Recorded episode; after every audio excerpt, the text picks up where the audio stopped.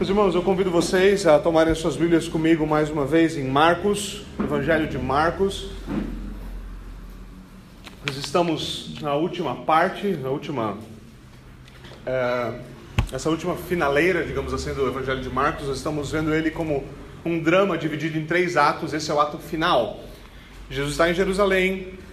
Na semana passada nós vimos ah, como ele foi preso, como foi a traição de Jesus, como Judas é, entrega Jesus falsamente com um beijo. Vimos que tudo aquilo que ele havia é, profetizado sobre si, de fato, está se cumprindo.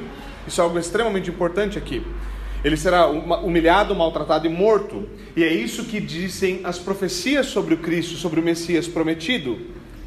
E hoje, então, nós, nós estamos já, desde a sua prisão, numa, numa continuidade de cumprimentos proféticos continuamente a escritura do passado e do período ali de Jesus, para nós tudo passado, obviamente, mas continuamente ela está se cumprindo. Mas hoje, o cumprimento, embora ele continue, o que está acontecendo é Jesus está sendo escoltado, está sendo levado para um tribunal, para um tipo de julgamento, pelo menos, como nós veremos, aonde ele receberá sua primeira sentença. Então, convido vocês a tomarem suas Bíblias mais uma vez, Marcos, capítulo de número 14, nosso texto de hoje se estende do versículo 53 até o versículo de número 65, Marcos 14, do 53 ao 65. Peço que vocês ouçam com atenção a palavra de Deus. Assim diz o Senhor. Levaram Jesus ao sumo sacerdote, e então se reuniram todos os chefes dos sacerdotes os líderes religiosos e os mestres da lei. Pedro o seguiu de longe até o pátio do sumo sacerdote. Sentando-se ali com os guardas, esquentava-se junto ao fogo. Os chefes dos sacerdotes e todo o sinédrio estavam procurando depoimentos contra Jesus para que pudessem condená-lo à morte, mas não encontravam nenhum. Muitos testemunharam falsamente contra ele, mas as declarações deles não eram coerentes. Então se levantaram alguns e declararam falsamente contra ele: Nós o ouvimos dizer: Destruirei esse templo feito por mãos humanas, e em três dias construirei outro, não feito por mãos humanas. Mas nem mesmo assim o depoimento deles era coerente. Depois o sumo sacerdote levantou-se diante deles e perguntou a Jesus: Você não vai, não vai responder à acusação que estes lhes estão fazendo? Mas Jesus permaneceu em silêncio e nada respondeu. Outra vez o sumo sacerdote lhe perguntou: Você é o Cristo, o Filho do Deus bendito? Sou, disse Jesus. E vereis o Filho do Homem assentado à direita do Poderoso, vindo com as nuvens do céu. O sumo sacerdote, rasgando as próprias vestes, perguntou: Por que precisamos de mais testemunhas? Vocês ouviram a blasfêmia, o que acham? E todos o julgaram digno de morte. Então alguns começaram a cuspir nele, vendaram-lhe os olhos e, dando-lhe murros, diziam: Profetize! E os guardas o levaram, dando-lhe tapas. Amém e amém. Senhor, nós pedimos a tua iluminação sobre nós, pedimos que o Senhor nos ajude a compreender a tua palavra, ajude-nos a ouvi-la com atenção devida. Age em nós pelo teu espírito abre a nossa mente e coração e prepara-lhe para receber a tua palavra, que ela dê fruto, que nós possamos ser beneficiados dela. Em nome de Jesus Cristo, amém e amém. Bom, meus irmãos, mais uma vez nós estamos na continuidade. Marcos, como vocês já, já devem estar acostumados a essa altura, é uma narrativa rápida. Marcos não para muito para contar a história, certo? Ele está contando a história, ele quer fazer isso. Seu evangelho é rápido, por assim dizer. Então, na semana passada, nós vimos, nós estávamos no Getsemane, aquele era o lugar da prensa, Jesus de fato foi prensado lá. Foi prensado em oração, lá ele foi traído, lá ele foi levado. Houve uma mini batalha que se iniciou com Pedro. Alguns de vocês me deram um feedback após o sermão de que gostaram exatamente dessa parte, né? Pedro não estava mirando na orelha, certo? Pedro acertou a orelha, é diferente, né? Se você já tirou ou deu uma facada em alguma coisa, né? jogou uma faca, você sabe que mirar e acertar são coisas diferentes. Pedro não estava mirando numa orelha, Pedro conseguiu acertar uma orelha, certo? Pedro estava tentando provar-se de alguma forma, uh, de alguma forma corajoso, estava tentando contradizer Jesus. Esse era o maior problema. Jesus havia dito: você não é tudo aquilo. E ele estava dizendo: Jesus, eu sou muito bom. E quando chegou a hora, Pedro foi o único. Havia uma, uma patrulha de homens para prender Jesus, haviam duas espadas apenas, Lucas nos diz isso, entre os discípulos. Uh, Pedro saca uma delas e simplesmente vai para cima. A coisa, obviamente, não dá certo, Jesus o impede. Não, tem, não há espadas suficientes no mundo para impedir que a vontade de Deus se cumpra. Isso é algo fundamental. Pedro, agora aqui, eu vou mencionar ele no começo para que nós não percamos, uh, percamos uh, o fluxo daquilo que está sendo, está sendo narrado. Pedro agora está em segundo plano. O versículo 54 nos diz que ele estava seguindo Jesus à distância. Veja, esse é um problema. Não dá para seguir Jesus à distância. Certo? Pedro tenta seguir Jesus à distância, talvez pensando como é que eu vou me redimir. E aí está outro problema. Não tem como você se redimir. Não tem como. Não tem como. Pedro vai até a casa do sumo sacerdote, fica no pátio. Páscoa, época de Páscoa em Israel, frio, ele está se esquentando perto do fogo. A esse seguir Jesus à distância vai exatamente levar ele à situação onde ele vai ser provado naquilo que Jesus havia dito. Você me negará três vezes antes que o galo cante. Você fará isso. Pedro, jamais farei isso. Pedro então agora está no pano de fundo. Você imagina um cenário, Pedro está lá no fundo, ao redor do fogo, sentado no pátio do sumo sacerdote. Agora, Marcos começa o nosso texto então nos dizendo que Jesus é levado agora ao sumo sacerdote. Aqui não é só ao sumo sacerdote a pessoa dele, mas para a casa dele, para a casa do sumo sacerdote. Pedro está no pátio, Jesus está em outra área da casa, e ali se reúnem então os principais sacerdotes, os anciãos e os escribas. Ou seja, a liderança de Israel está ali. Há uma mudança aqui nesse cenário, não só do Getsemane para a casa do sumo sacerdote. Há uma mudança ainda mais grave aqui, que é a mudança da arena pública para a arena privada. Lembre-se que desde que Jesus chega em Jerusalém, o que acontece é continuamente os seus confrontos são continuamente na arena pública. Ele está no pátio dos gentios, a área mais ampla do complexo do templo, e estava ali debatendo, e cá entre nós, certo? estava dando uma surra em todo mundo, certo? Eles desistem de discutir com Jesus quando chegam à conclusão que a gente não aguenta mais levar surra desse cara. Tudo que a gente fala, ele, ele dá uns capotes na gente e não sabe o que fazer. Esses eram os melhores teólogos da época, levando surra após surra. Eles falam: chega, vamos dar um jeito de matar esse cara. É isso que eles fazem, certo? É isso que eles fazem. Agora, não, agora nós não estamos mais na arena pública, agora nós também não estamos numa corte propriamente o Sinédrio tinha uma corte onde os casos deveriam ser julgados. Eles não estão na corte, eles estão na casa do sumo sacerdote. Isso começa a. sabe, quando você está lendo o texto, eu, eu sempre recomendo isso para vocês: leia como se fosse a primeira vez. Leia como Marcos está querendo que você pegue isso. E quando você vai lendo assim, você fala assim: Isso aqui está começando a cheirar mal. Porque cadê, cadê, cadê a sala de julgamento? Como assim a casa do pior inimigo dele? Parece Sabe, entende? O Marcos começa a falar: olha, isso aqui não vai bem. Essas são algumas dicas de que isso aqui não vai bem. Jesus agora, ele está mais uma vez frente a frente com seus inimigos, mas agora ele está profundamente inserido no território deles, certo? O que é importante aqui? O que é importante aqui? Na, na cabeça dos inimigos de Jesus, o plano deles está funcionando perfeitamente. Eles pagaram um discípulo para trair Jesus escondido, porque eles não poderiam prendê-lo em público, porque o público se revoltaria. O público dava suporte a Jesus. Eles conseguiram prender ele isolado no jardim de Getsemane, porque Judas levou eles até lá.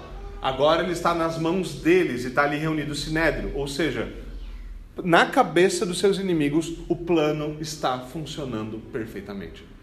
Está tudo indo bem. Está tudo indo bem. Eles não poderiam arcar com o conforto público. Na argumentação eu já tinha apanhado. Certo? No suporte, no, no, no apoio do povo, eles também não tinham onde recorrer. Eles tinham de fazer as coisas às escondidas e é assim que eles estavam fazendo.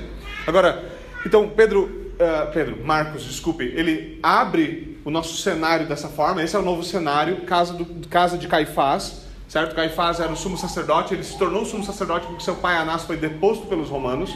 Então já tinha um monte de certo? De coisa esquisita rolando ali, mas essa, essa é a realidade da época. Então, no versículo 55, nós damos a entrada no que está acontecendo. Os principais sacerdotes de todo o sinédrio estavam procurando por algo. Óbvio, você traz alguém para julgamento interrogatório, é porque há algum motivo. mas o motivo aqui é dado de maneira explícita. Eles procuravam algum testemunho contra Jesus para o condenar à morte. Não parece ter alguma coisa esquisita aqui? Eles estavam procurando, mas não achavam nada. Isso não devia ser um negócio bom? Né? Você está investigando alguém e não acha nada. Fala assim, mas é estranho esse negócio que essa pessoa foi investigada. Olha, qualquer um pode ser investigado. Qualquer um pode ser investigado. Sabe? Mas quando Marcos ele retoma esse foco, ele, ele pega esse foco, o que ele está dizendo é o quê?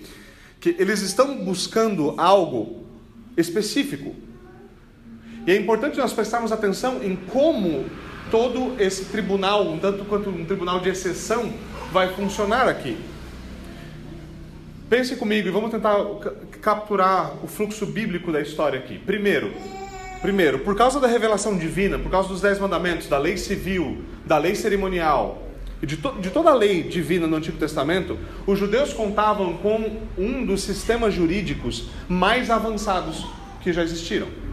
Convenhamos, boa parte das coisas que funcionam no nosso sistema jurídico ainda são herança do sistema jurídico judaico-cristão. Não há, não há alternativa para isso. O que, não, o que está se desviando desses padrões está se perdendo terrivelmente.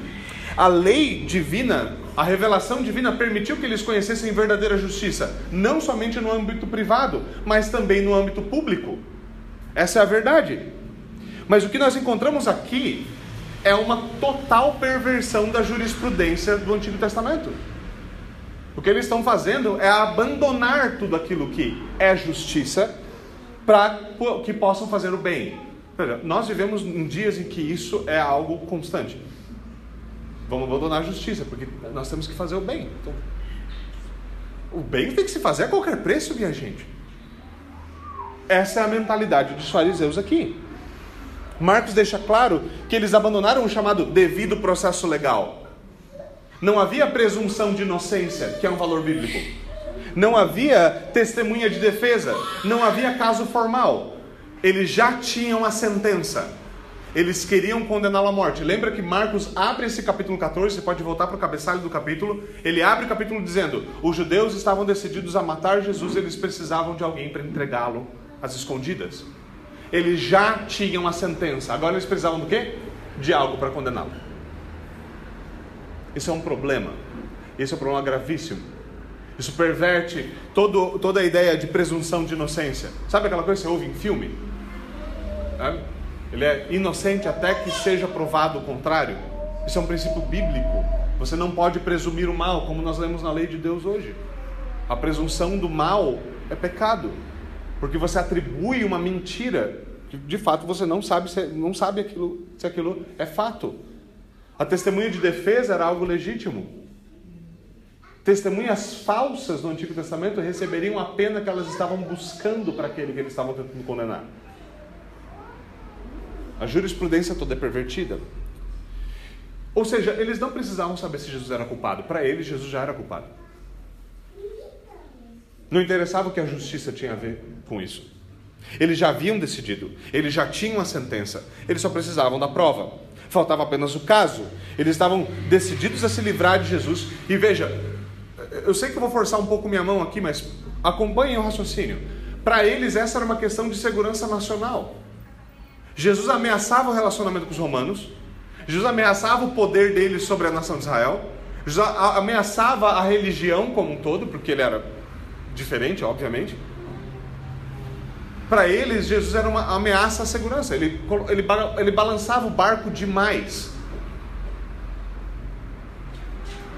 E quando é uma questão de segurança, quando você tem em mente que aquilo que você vai fazer, independente de quão, quão ruim seja, vai ser para o bem de todos, aí você tem um problema. Quando você tem pessoas num governo centralizado acreditando que aquilo que elas estão fazendo pode ser imposto sobre todo mundo, porque aquilo é para o bem daqueles sobre quem isso se impõe, você tem um problema. C.S. Lewis, escrevendo há muito tempo atrás, como vocês sabem, escreveu o seguinte num, num de seus livros: Dentre todas as tiranias, dentre todas as tiranias, uma tirania exercida pelo bem das suas vítimas pode ser a mais opressiva. Aqueles que nos atormentam para o nosso próprio bem irão nos atormentar indefinidamente, pois eles assim o fazem com a aprovação das suas próprias consciências. Esse é um problema que nós vemos nos governos de hoje. Eu sei o que é para o seu bem. Eu sei o que deve fazer. Eu sei o que você deve fazer. Veja, eu não estou falando só, só da pandemia. Eu estou falando de várias e várias incursões do governo na vida privada, onde ele fala: eu sei o que é para o seu bem. Eu sei que gordura faz mal para você, então eu vou cobrar mais imposto de gordura. Eu sei que refrigerante faz mal em você, então eu vou proteger você disso. Você só pode comprar uma coquinha, não duas coquinhas. Eu sei que você. E você vê que com tudo isso, veja, esses são exemplos minúsculos perto do que está acontecendo aqui. Eu quero que você entenda a proporção, obviamente. Mas perceba o seguinte: quando alguém está certo de que aquilo é para o bem do outro, e aquilo é para o tamanho bem do meu próximo, que eu posso perverter a justiça, mentir, torcer a verdade, manipular pessoas, impor leis restritivas sobre os outros, você se prepara, porque essa é uma daquelas tiranias mais terríveis do mundo. Não se esqueça de como foi com Pol Pot. Né? Não, o melhor para minha nação é que todo mundo volte a trabalhar na agropecuária, porque está faltando comida. Vamos voltar a produzir? Vamos voltar para as fazendas? Não. Então todo mundo que disser não, leva um tiro na cabeça. Quer conhecer um pouquinho da história? Leia e você vai ver. As piores tiranias são aquelas que são para o bem do povo. Lewis diz nesse mesmo livro, ele diz, sabe o que acontece? É que às vezes um tirano, que ele não quer o bem do povo, às vezes ele se sacia, porque ele quer dinheiro, ele não quer o bem do povo, ele quer dinheiro. E aí quando ele alcança dinheiro, ele meio que deixa o povo em paz. É mais fácil viver debaixo desse cara do que de um tirano bom.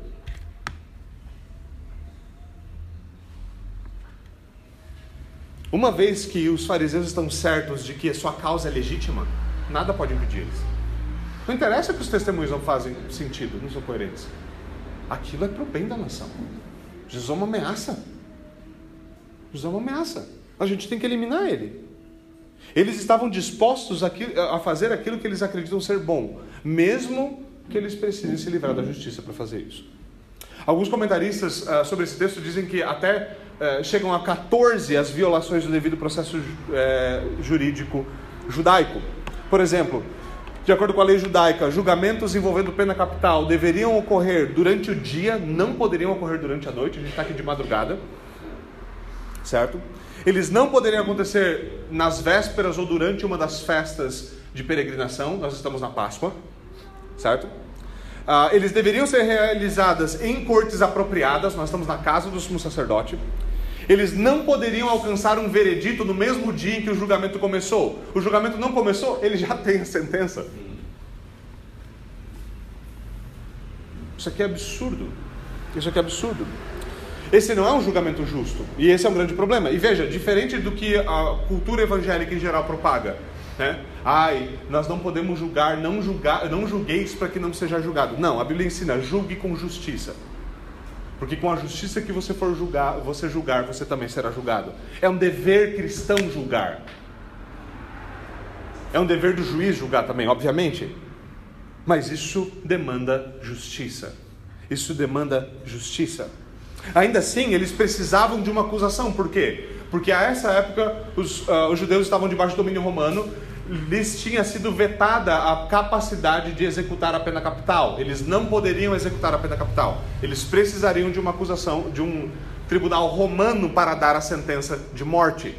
Certo? O tribunal romano tinha que dar a sentença de morte. Então eles tinham que ter o quê? Uma causa para apresentar ao tribunal romano. E essa causa tinha que ser suficiente. Então Jesus é apresentado como alguém que está causando uma insurreição. A primeira perseguição que é essa de Jesus Cristo começou com o quê? Com uma causa tipicamente teológica, religiosa, sendo pervertida em um tema político.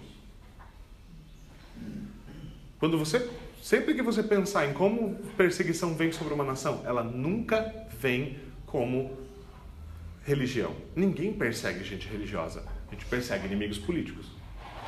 Você olha, por exemplo, aqui os nossos irmãos da Igreja Reformada lá na China, da Covenant uh, Reformed Church na China estão passando, o pastor deles não está sendo acusado de pregar o evangelho fielmente, mas a gente odeia o evangelho. O comunista nunca joga limpo. Do que ele está sendo pregado? Do que ele está sendo acusado? De insurreição, certo? E tentativas de derrubar o governo. Esse é um problema. A fé reformada tem um histórico de derrubar governo assim, ó, rapidinho. É melhor eles tomarem cuidado. Mas de novo, espada não pode impedir o avanço. Você quer ser, de novo, eu sempre repito isso. Você quer certeza de que o evangelho vai florescer no lugar? Começa a matar gente por causa do evangelho lá para você ver. Não tem saída. O sangue dos mártires é a semente da igreja. A China vai cair e Cristo vai reinar. Ele já é rei. É só uma questão de tempo até que todos os seus inimigos sejam colocados por estrado dos seus pés. Agora, aqui nós estamos num julgamento, obviamente, pervertido. Isso aqui é o tipo de uma audiência preliminar. Eles estão tentando ouvir o caso, mas assim, está tudo arranjado. O Sinédrio contava com 71 membros e você precis, precisaria de um quórum mínimo para você conseguir fazer essa reunião e você precisaria de uma unanimidade para ter a sentença. No sistema jurídico judaico não havia promotor de justiça, um promotor de acusação. Havia apenas testemunhas. Testemunhas de defesa e testemunhas de acusação. O caso todo era baseado em provas. E era disso que eles precisavam. Então o texto nos dá isso. Muitos estavam testemunhando contra Jesus. Marcos nos diz, eles testemunhavam falsamente. E levantando-se, versículos 56 a 59, eles testemunhavam dizendo: Nós o ouvimos declarar: Eu destruirei este santuário edificado por mãos humanas. Em, em três dias construirei outro não feito por mãos humanas. O que, que acontece aqui? E veja, Paulo, é, Marcos deixa claro: nem aqui o testemunho deles era coerente. Por que não era coerente? A maior parte de vocês estava aqui conosco enquanto nós vimos Marcos capítulo 13. Jesus profetizando a queda do templo de Jerusalém. Nós vimos que isso não é uma profecia sobre o futuro. Isso era uma profecia sobre o futuro dos discípulos, mas não é uma profecia sobre o nosso futuro. Se cumpriu no futuro dos discípulos, mas está no nosso passado. Isso se cumpriu no juízo de Deus contra Jerusalém no ano de 70. Era disso que Jesus estava falando. Jesus em nenhum momento fala, eu destruirei esse templo. Bem pelo contrário. Como nós vimos em Marcos 13, Jesus está dizendo, o pecado dos judeus, da liderança judaica, em rejeitar o Cristo, acarretará no juízo sobre Israel. A culpa é deles. Quem destruiu o templo foram eles, com o seu pecado. É isso que está acontecendo. Jesus de nenhuma forma, de nenhuma forma fala, eu destruirei. Ele fala, não ficará aqui pedra sobre pedra, mas o templo do meu corpo será ressuscitado. Em três dias, a igreja terá um novo templo que será eterno. Eles não entendiam. Os discípulos não entendiam. Você acha que os fariseus entenderam? Não. O problema continuava. Eles não achavam nada. Os depoimentos eram incoerentes. Deuteronômio 19,15 vai insistir no fato de que deve haver duas ou três testemunhas para uma acusação formalizada, para que uma condenação seja válida. As testemunhas não podem ser duas pessoas compradas, devem ser duas testemunhas independentes e elas devem ser verificáveis. Havia um processo de examinação. E é nesse processo que elas se provavam incoerentes. Esse princípio continua o mesmo no Novo Testamento, certo? Paulo fala até mesmo sobre pastores Certo? Não aceite uma acusação contra um, um, oficial da igreja, não só pastores, contra oficial da igreja sem duas ou três testemunhas. Isso é algo necessário. Mas não é necessário só para pastores. Paulo está aplicando isso a pastores, mas isso é verdade sobre todo mundo. Por exemplo, na nossa igreja nós nunca começamos um caso de disciplina eclesiástica sem a verificação de duas ou três testemunhas. Por quê? Porque isso não é justiça. Isso não é justiça. Mas é isso que está acontecendo aqui. Ouvimos ele dizer, ouvimos ele dizer, ouvimos ele dizer. Isso é suficiente para condenar alguém à morte? Eu ouvi que alguém disse, que ele disse mais ou menos assim. O que nós estamos aqui então é uma distorção das palavras de Jesus. E eu vou, eu vou insistir um pouquinho nesse ponto como forma de aplicação a distorção das palavras de Jesus é também quebra do oitavo mandamento. Não darás falso testemunho contra o teu próximo. Quando você ouve as palavras de alguém, ou você lê as palavras de alguém, você distorce as palavras daquela pessoa, o que você está fazendo é mentindo. Você está representando infielmente a posição daquela pessoa. Isso é algo gravíssimo. A quebra do oitavo mandamento é algo gravíssimo. E eu insisto aqui que nós deveríamos prestar muita atenção com isso. Por quê? Preste atenção no texto que nós estamos. A quebra do oitavo mandamento foi o pecado cometido para se condenar o Filho de Deus à morte. Não deveríamos nós cristãos sermos mais cuidadosos com isso? Não deveríamos nós prestarmos mais atenção nisso? Jesus é terrível vítima disso. Não deveríamos nós pensar, olha, isso é, desculpe, isso é algo certamente com o qual nós não devemos nos associar. Quão terrível é isso? Quão terrível é essa distorção? Quão terrível é essa distorção? Quão terrível é distorcer o Cristo? Mas veja, isso não para só aqui. As pessoas distorcem as coisas contra a igreja o tempo todo. Uma das coisas mais engraçadas uh, uh, sobre a história do cristianismo, desde Jesus, obviamente, é tudo começou com um monte de gente acusando Jesus de mentiras. E a igreja continua padecendo isso. Certo? Você fala, tá, mas do que, que a gente quer acusar? A igreja às vezes é muito liberal, às vezes ela é muito conservadora, às vezes ela é muito. É, às vezes ela quer muito dinheiro, às vezes ela não quer dinheiro nenhum, às vezes ela é muito dura, às vezes ela é muito mole. Vezes... Gente, você tem que se decidir num caso contra a gente.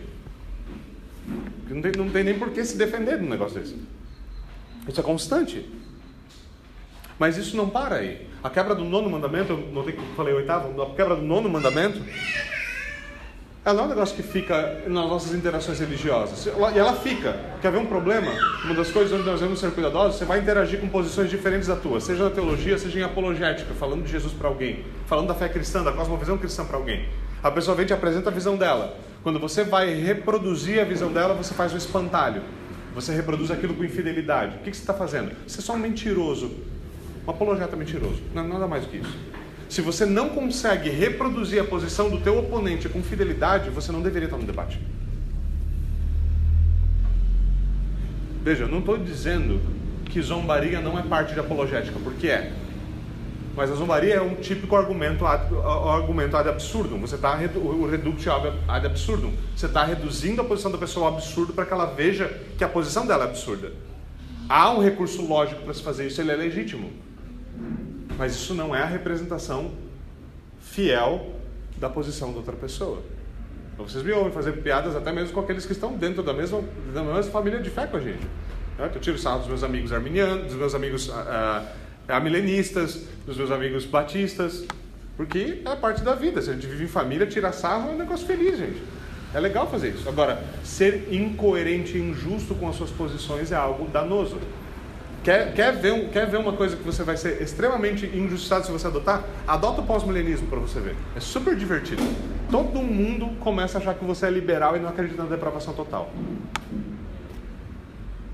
É ruim ser injustiçado, não é? É ruim ter a sua posição representada, não é? Não é ruim você ter as suas palavras torcidas. Casais, não é ruim quando você está conversando com a sua esposa e fala assim: Ah, meu amor, eu não estou afim de ir lá. Ela fala: Ah, você não me ama. Não é ruim. Não é ruim. Não é ruim quando há essas distorções entre as nossas amizades, no nosso casamento, nas nossas interações entre os irmãos da igreja. Quando nós torcemos o nono mandamento, nós torcemos aquilo que o outro disse, nós pressupomos o mal, nós acusamos falsamente. Nós torcemos algo que o nosso cônjuge diz simplesmente para que nós possamos ficar por cima. Nós distorcemos as posições que se opõem à nossa. Nós damos pouco atenção àqueles que tentam contar a sua versão da história. Dizer, olha, não foi bem assim, isso aqui é difamação, não foi bem assim. Quantas pessoas já foram condenadas no teu coração em como você age? Isso é justiça? É isso que é justiça? Não. Isso é o que os fariseus fizeram com o nosso Senhor. Isso não é justiça. Isso não é justiça. Agora a verdade é reconhecida. Paulo diz: não se pode nada contra a verdade, só a favor da verdade. A verdade você pode tentar bater nela, atirar nela, você pode tentar fazer o que você quiser com ela. Ela não morre. Porque ela ressuscitou uma vez e agora ela nunca mais pode morrer.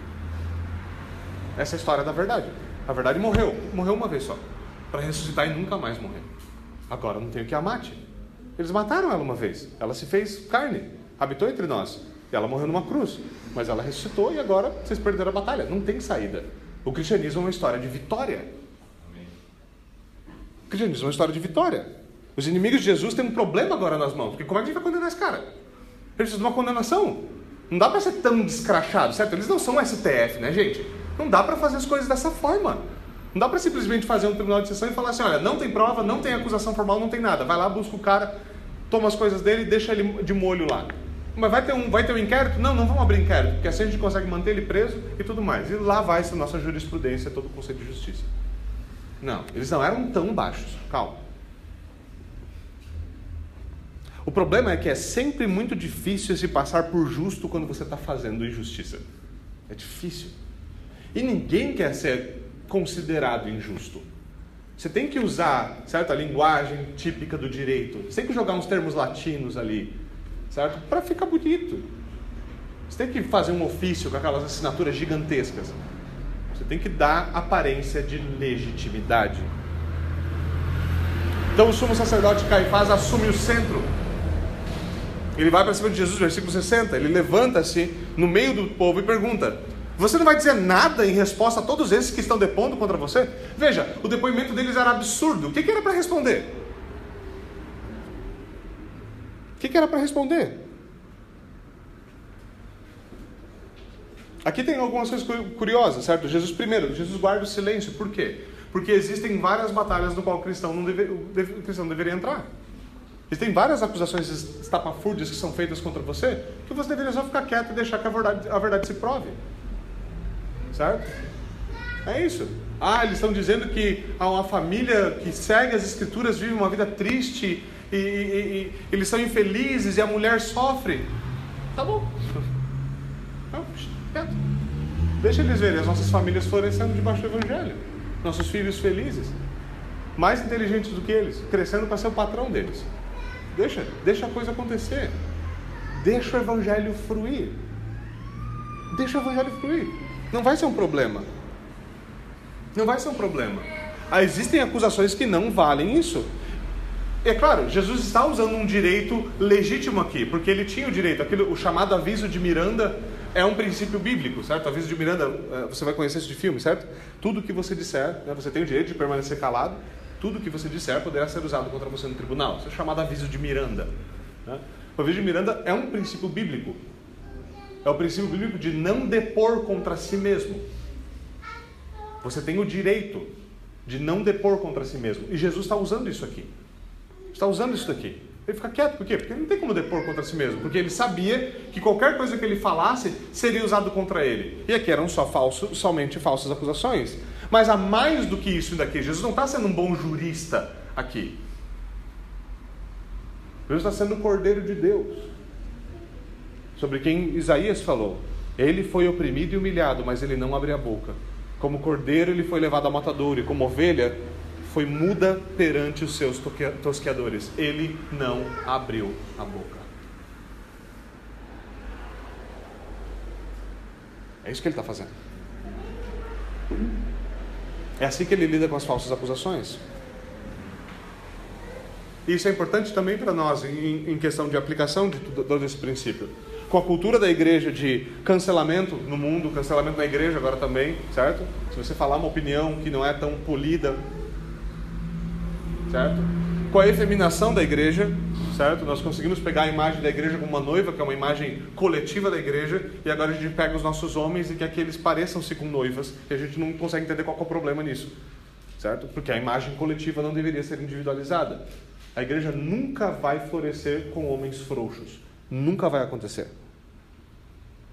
Enquanto o mundo está sucumbindo com ofensas por opinião, ai, você me microagrediu acusações de preconceito, racismo, machismo, intolerância.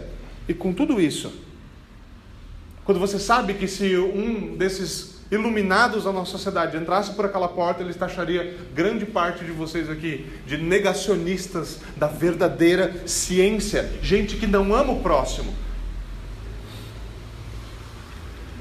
Como a igreja deve se comportar? Porque o nosso ímpeto diante dessas coisas é o que? É nos defender, não é mesmo? Se você já sofreu injustiça, você sabe do ímpeto de dizer: Eu sou justo. O ímpeto de ir como Jó falar: Senhor, como pode? Estão mentindo sobre mim. Mas Jesus demonstra aqui de novo que é assim. Existem situações nas quais nós devemos manter o nosso pé firme naquilo que nós acreditamos, sem dar satisfações. A igreja precisa, especialmente de homens, que sejam a prova desse tipo de manipulação. Veja, enquanto nossas igrejas estiverem cheias de homens que pedem perdão para sua esposa porque ela teve um sonho que ele estava fazendo alguma coisa que ela não gostou, Sabe essa historinha? A mulher acorda, fala, no meu sonho eu estava assim, pede perdão. Ele vai, perdão, meu amor, mas eu fiz nada, mas perdoa. Enquanto você está pedindo perdão por pecados que você não cometeu, em vez de aprender a tomar vergonha na sua cara e pedir perdão por aqueles que de fato você está cometendo, as coisas não vão bem. Nós não vamos avançar com, com fraqueza. Nós não vamos avançar com fraqueza. Veja, Jesus aqui ele fica quieto não é porque ele é fraco, é exatamente pelo contrário. Meus irmãos, nesse momento, um homem estava carregando o peso dos pecados de todos os eleitos de Deus em toda a história. E ele não sucumbiu até o último minuto. Quando ele falou: Agora está consumado, agora o que eu vim fazer, eu terminei. Esse é o homem a quem nós seguimos. Diante do silêncio ensurdecedor de Jesus, Caifás então diz o seguinte, e presta bem atenção, isso aqui é muito importante. Isso aqui é muito importante. Olha o que Caifás faz. Presta atenção no que Caifás faz. Ele diz o seguinte: Você é o Cristo, o Filho do Deus bendito. Em muitas traduções, como provavelmente na sua, isso está apresentado como? Como uma pergunta, não é mesmo? Você não é o Cristo? Uma retórica. Você não é o Cristo, filho do Deus bendito? Mas o grego não é estruturado como uma pergunta. O grego aqui não é uma pergunta. O grego aqui é uma afirmação. Caifás está reconhecendo a verdade. A questão é como ele está fazendo isso. Certo? Uma das demonstrações, até algumas traduções vertem nos paralelos isso. Você vai ver em alguns lugares que quando Caifás fala isso, num dos paralelos no Evangelho, Jesus responde: É você quem está dizendo. Se eu dissesse isso, você não ia acreditar em mim está dizendo, quem está afirmando isso é você. Porque se eu tivesse afirmado isso, eu não acreditava. Muitos de vocês mais familiarizados com os paralelos vão lembrar disso facilmente. Isso aqui não é uma pergunta. Isso aqui, é, é, basicamente, ele é um recurso jurídico, é muito usado. Uh, é uma afirmação sugestiva. Então você afirma a acusação, você afirma a acusação, esperando que o acusado fale, é isso mesmo. Certo? Chamado em inglês de leading question. Eu não achei a tradução para isso, vocês da área de direito podem me ajudar depois. Mas isso que ela faz, essa afirmação sugestiva, ela propõe a acusação. Você é o Cristo, filho do Deus bendito. Esperando que a pessoa fale, sim, sou eu. Mas ele não está perguntando, ele está afirmando. E por que, por que eu estou falando, presta atenção nisso? Porque isso é interessante. Porque como nós começamos, alguns de vocês lembram, né? já nós estamos mais de ano, mais de ano expondo o Evangelho de Marcos, certo? Nós estamos lá passado da casa dos 60 sermões em Marcos, certo? Qual foi a primeira coisa que nós vimos em Marcos? O princípio do Evangelho de Jesus Cristo, o Filho de Deus. Até aqui, ao longo de todo esse Evangelho, o próprio Deus reconheceu isso no batismo e na transfiguração, dizendo: Tu és o meu filho amado.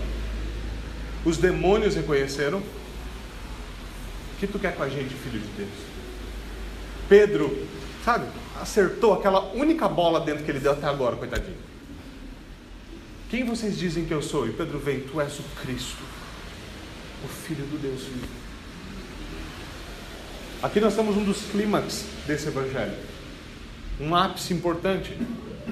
Onde o próprio sumo sacerdote apresenta isso.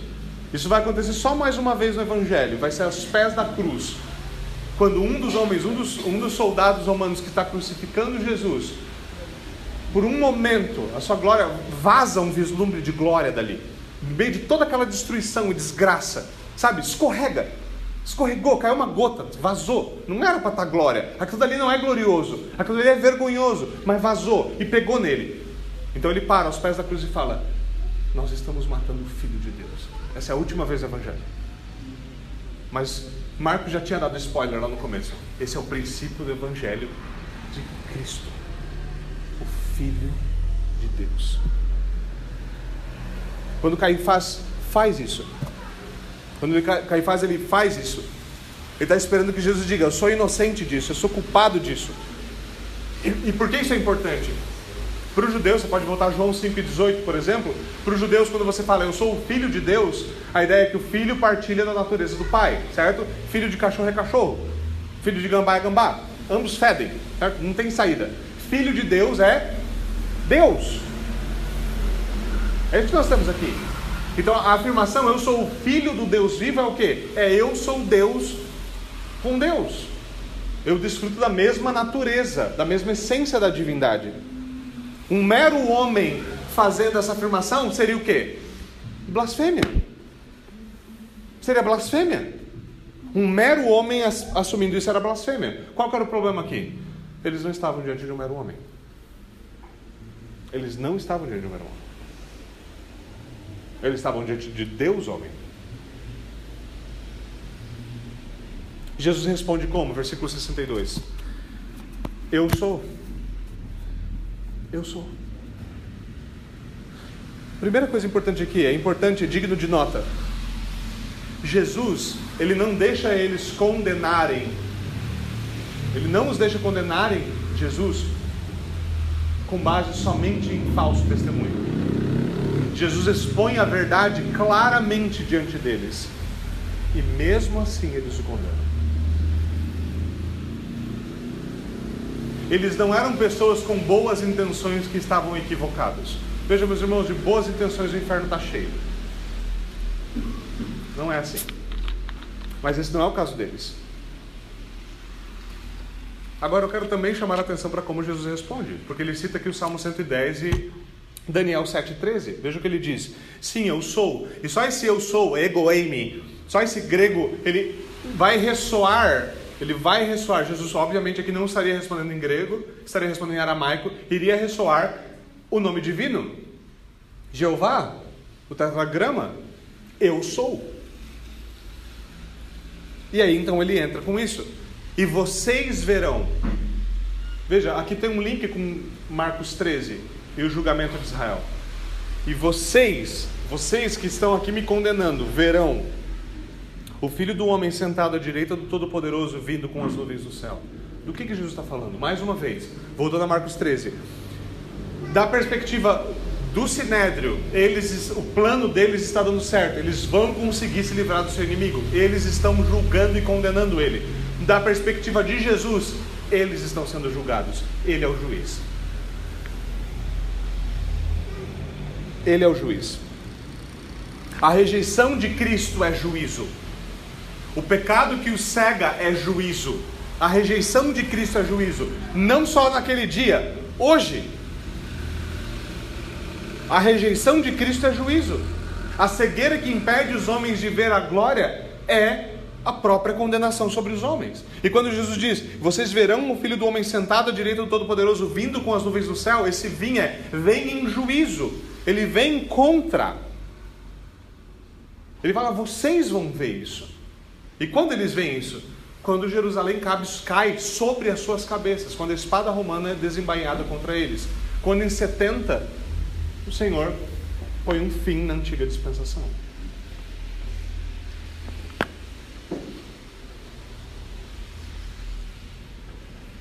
Jesus assumiu, agora a verdade foi liberada. O que é curioso sobre a verdade? Uma vez que ela foi dita, filho, não tem mais jeito ela nunca mais, ela nunca mais pode ser recolhida. Lembre-se que ao longo de Marcos havia momentos que Jesus falava: Olha, não fala ainda que eu sou Cristo. Vai ter um momento para isso, sabe? Não fala nada ainda. Quando Pedro fala, Tu és o Cristo, ele fala assim: Ó, deixa abaixo. Porque, é, lembra, teve um momento em que ele falou: É chegada a hora. Até aquele momento não era chegada a hora, mas agora é o momento. E Cristo declara a verdade. O resultado disso é o final do nosso texto. O sumo sacerdote rasga suas vestes, um sinal cultural de humilhação, de desespero, de terrível ofensa, de assombro diante de algo terrível, certo? Absurdo. Ele rasga suas vestes, eles não precisam de mais nada. Todos ouviram e a sentença é unânime. O sumo sacerdote rasga suas vestes e pergunta: por que precisamos de testemunha? Fala, não sei, será porque o processo é assim? Porque é assim que se condena alguém? Vocês ouviram a blasfêmia? Qual é o parecer de vocês? E todos o julgaram réu de morte. De novo, vou fazer essa nota. Lembre-se: não há pecado algum na condenação, no fato de que existe a pena de morte nas Escrituras. Se a pena de morte fosse um problema para a igreja, fosse um problema para o cristianismo, o melhor argumento do mundo que os cristãos teriam contra a pena de morte é: ela é injusta porque foi a, por, por meio da pena de morte que mataram nosso Senhor. Não seria o melhor argumento? Nós somos contra a pena de morte porque os heróis da fé foram mortos assim. Não seria o melhor argumento? Seria, óbvio que seria. Esse argumento nunca é usado. Nunca é usado. A legitimidade disso está estabelecida, não há discussão sobre isso. Mas aqui eles condenam não somente um homem inocente, eles condenam o único homem inocente que já pisou a terra, a morte, por blasfêmia, porque ele disse quem ele verdadeiramente era, porque ele revelou verdadeiramente sua, sua identidade. É, Para eles, eles não precisam de mais nada, mas ainda assim eles o condenam, mesmo ouvindo a verdade. Quando eles rejeitam a verdade, a pessoa da verdade, eles se tornam incapazes de arcar com qualquer outro padrão de verdade. Veja, se você não consegue ouvir a verdade quando ela fala com você, não tem mais esperança. Era a verdade dizendo assim: olha, eu sou a verdade, e eu estou falando a verdade. E eles falam: não, você é mentira. Não tem mais escapatória, não tem mais conclusão. A própria, e veja como é curioso, a própria condenação deles é blasfêmia. Por quê? Porque eles estão negando quem Deus é. Eles estão acusando Jesus daquilo que eles estão fazendo. Eles estão condenando ele por blasfêmia. E ao fazerem isso, eles cometem o quê? A mais grave blasfêmia já cometida na história da humanidade: a morte do Filho de Deus. Então alguns começaram a cuspir nele. Sinal universal de desprezo. Se você cospe alguém, obviamente você não ama essa pessoa. Tá? Eu acho que essa parte não precisa de exposição. Eles começam a bater nele, eles cobrem-lhe o rosto, eles estão humilhando, eles olham para ele, voltam para ele e dizem: profetiza. Por que isso? Você, falando, você não é do próprio Deus, você não é o filho de Deus? Dá-nos a revelação de Deus, então. Essas provocações eram contínuas. Lembra na cruz? Você não é o próprio Deus? Desce. Você vai salvar o mundo se não consegue salvar a sua própria alma? Não pode, não pode nem descer dessa cruz. E talvez você lendo o Evangelho, você é meio sanguíneo, né? você imagina Jesus descendo da cruz, pegando a cruz e. Certo? Batendo no cara como se fosse uma bola de beisebol. Por isso que a Escritura né, sempre deve ser enfatizada. A ira, de, a ira do homem não produz a justiça de Deus. Na cruz, justiça estava sendo de fato produzida para que pecadores fossem justificados. Agora, para nós encerrarmos esse texto, o que é importante nós considerarmos? Esse não é um texto que apenas nos leva a considerar justiça bíblica. Esse não é um texto porque nós vivemos em dias da famosa justiça social, que de justiça não tem nada. Da famosa, ah, nós temos que fazer justiça econômica. Justiça econômica é o cumprimento de contrato. Só isso. Ah, porque a justiça racial, a dívida histórica. Não é por isso que esse texto é importante. Ele tem aplicações nessas coisas? Ele, com certamente ele ajuda-nos a moldar essa, essa visão bíblica. Ele também não está aqui para que nós fiquemos com dó de Jesus, sabe? Tem crente que acha que é assim. Você lê esse texto bastante vezes, você fica com tanta dó de Jesus começa a amar Jesus. Não funciona. Veja, teve mártires que sofreram mais fisicamente do que Jesus. O cerne da sua obra não está no seu sofrimento físico, está no fato de que ele suportou intermináveis infernos, os meus e os seus infernos, para pagar pelos nossos pecados. Ele, o único momento em que ele berra de desespero é quando ele berra o abandono divino, que é o que deveria desesperar os homens, e o desesperou. Não é para ter dó de Jesus, não é para acender o nosso zelo por justiça. A gente tem que fazer justiça, a gente tem que ser justo, e virar simplesmente, sei lá, um tipo de, de, de cruzado da justiça. Não é esse o objetivo. Não é para que nós também nos espantemos com a injustiça dos fariseus, pensamos, meu, esses caras eram maus, né? esses caras eram terríveis. Veja que bando de safado, criminoso, blasfemo, bandido, dentro do povo de Deus, dentro da igreja.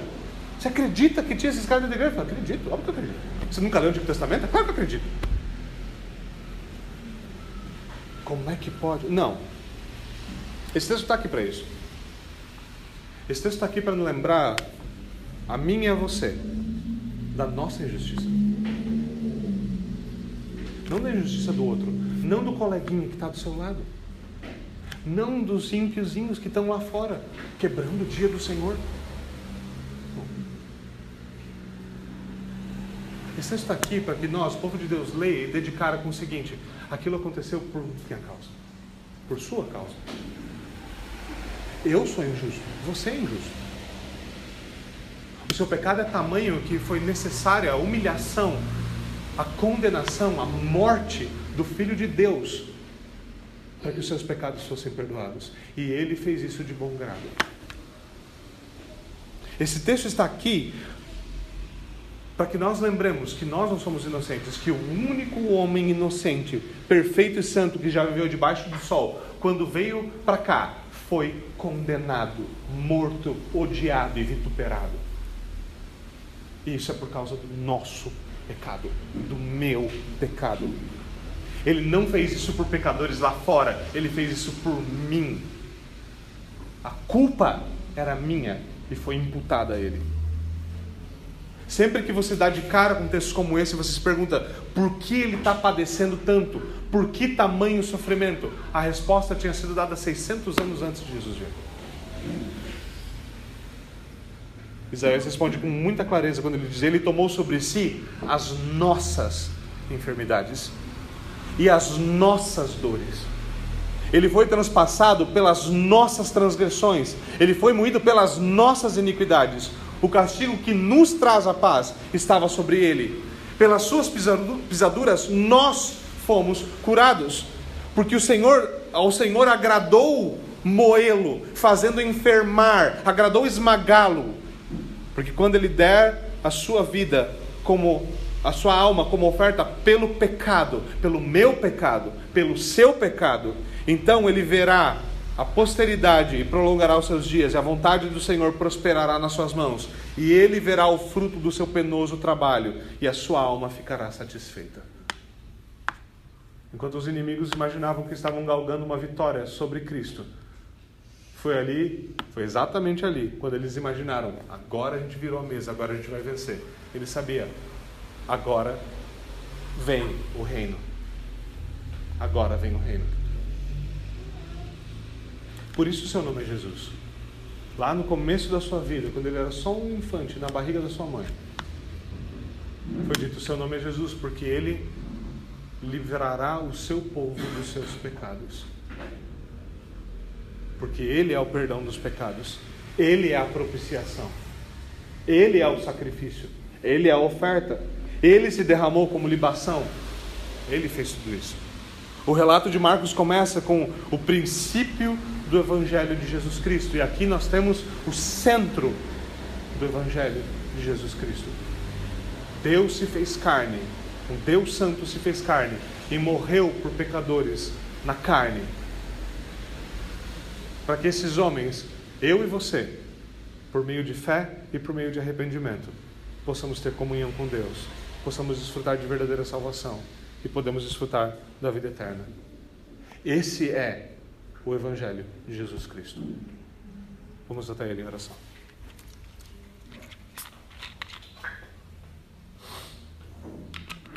Senhor, nós te rendemos graças pelo teu glorioso Evangelho.